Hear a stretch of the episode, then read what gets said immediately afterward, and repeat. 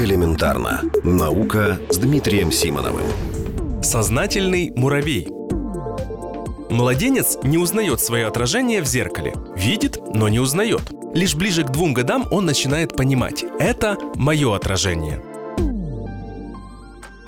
Способность узнавать себя в зеркале является признаком сознания. Что такое сознание, точно не может сказать никто. Оно есть у людей. И считается, что есть у некоторых животных, например, у шимпанзе. Выявить сознание можно с помощью зеркального теста. Если шимпанзе незаметно поставить цветную точку на лице, то, глядя в зеркало, животное увидит точку и поймет, что точка на лице у него.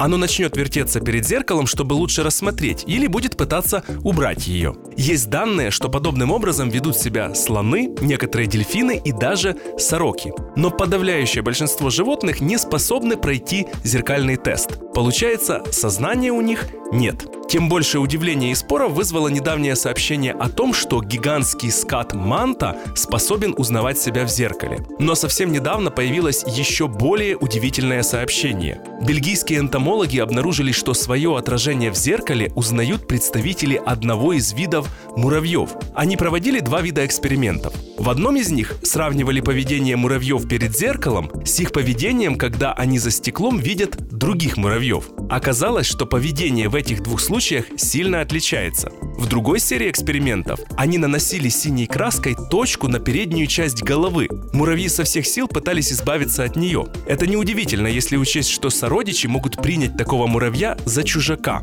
Удивительно то, что муравьи узнали себя в зеркале. Звучит слишком революционно, но похоже, у муравьев есть зачатки сознания.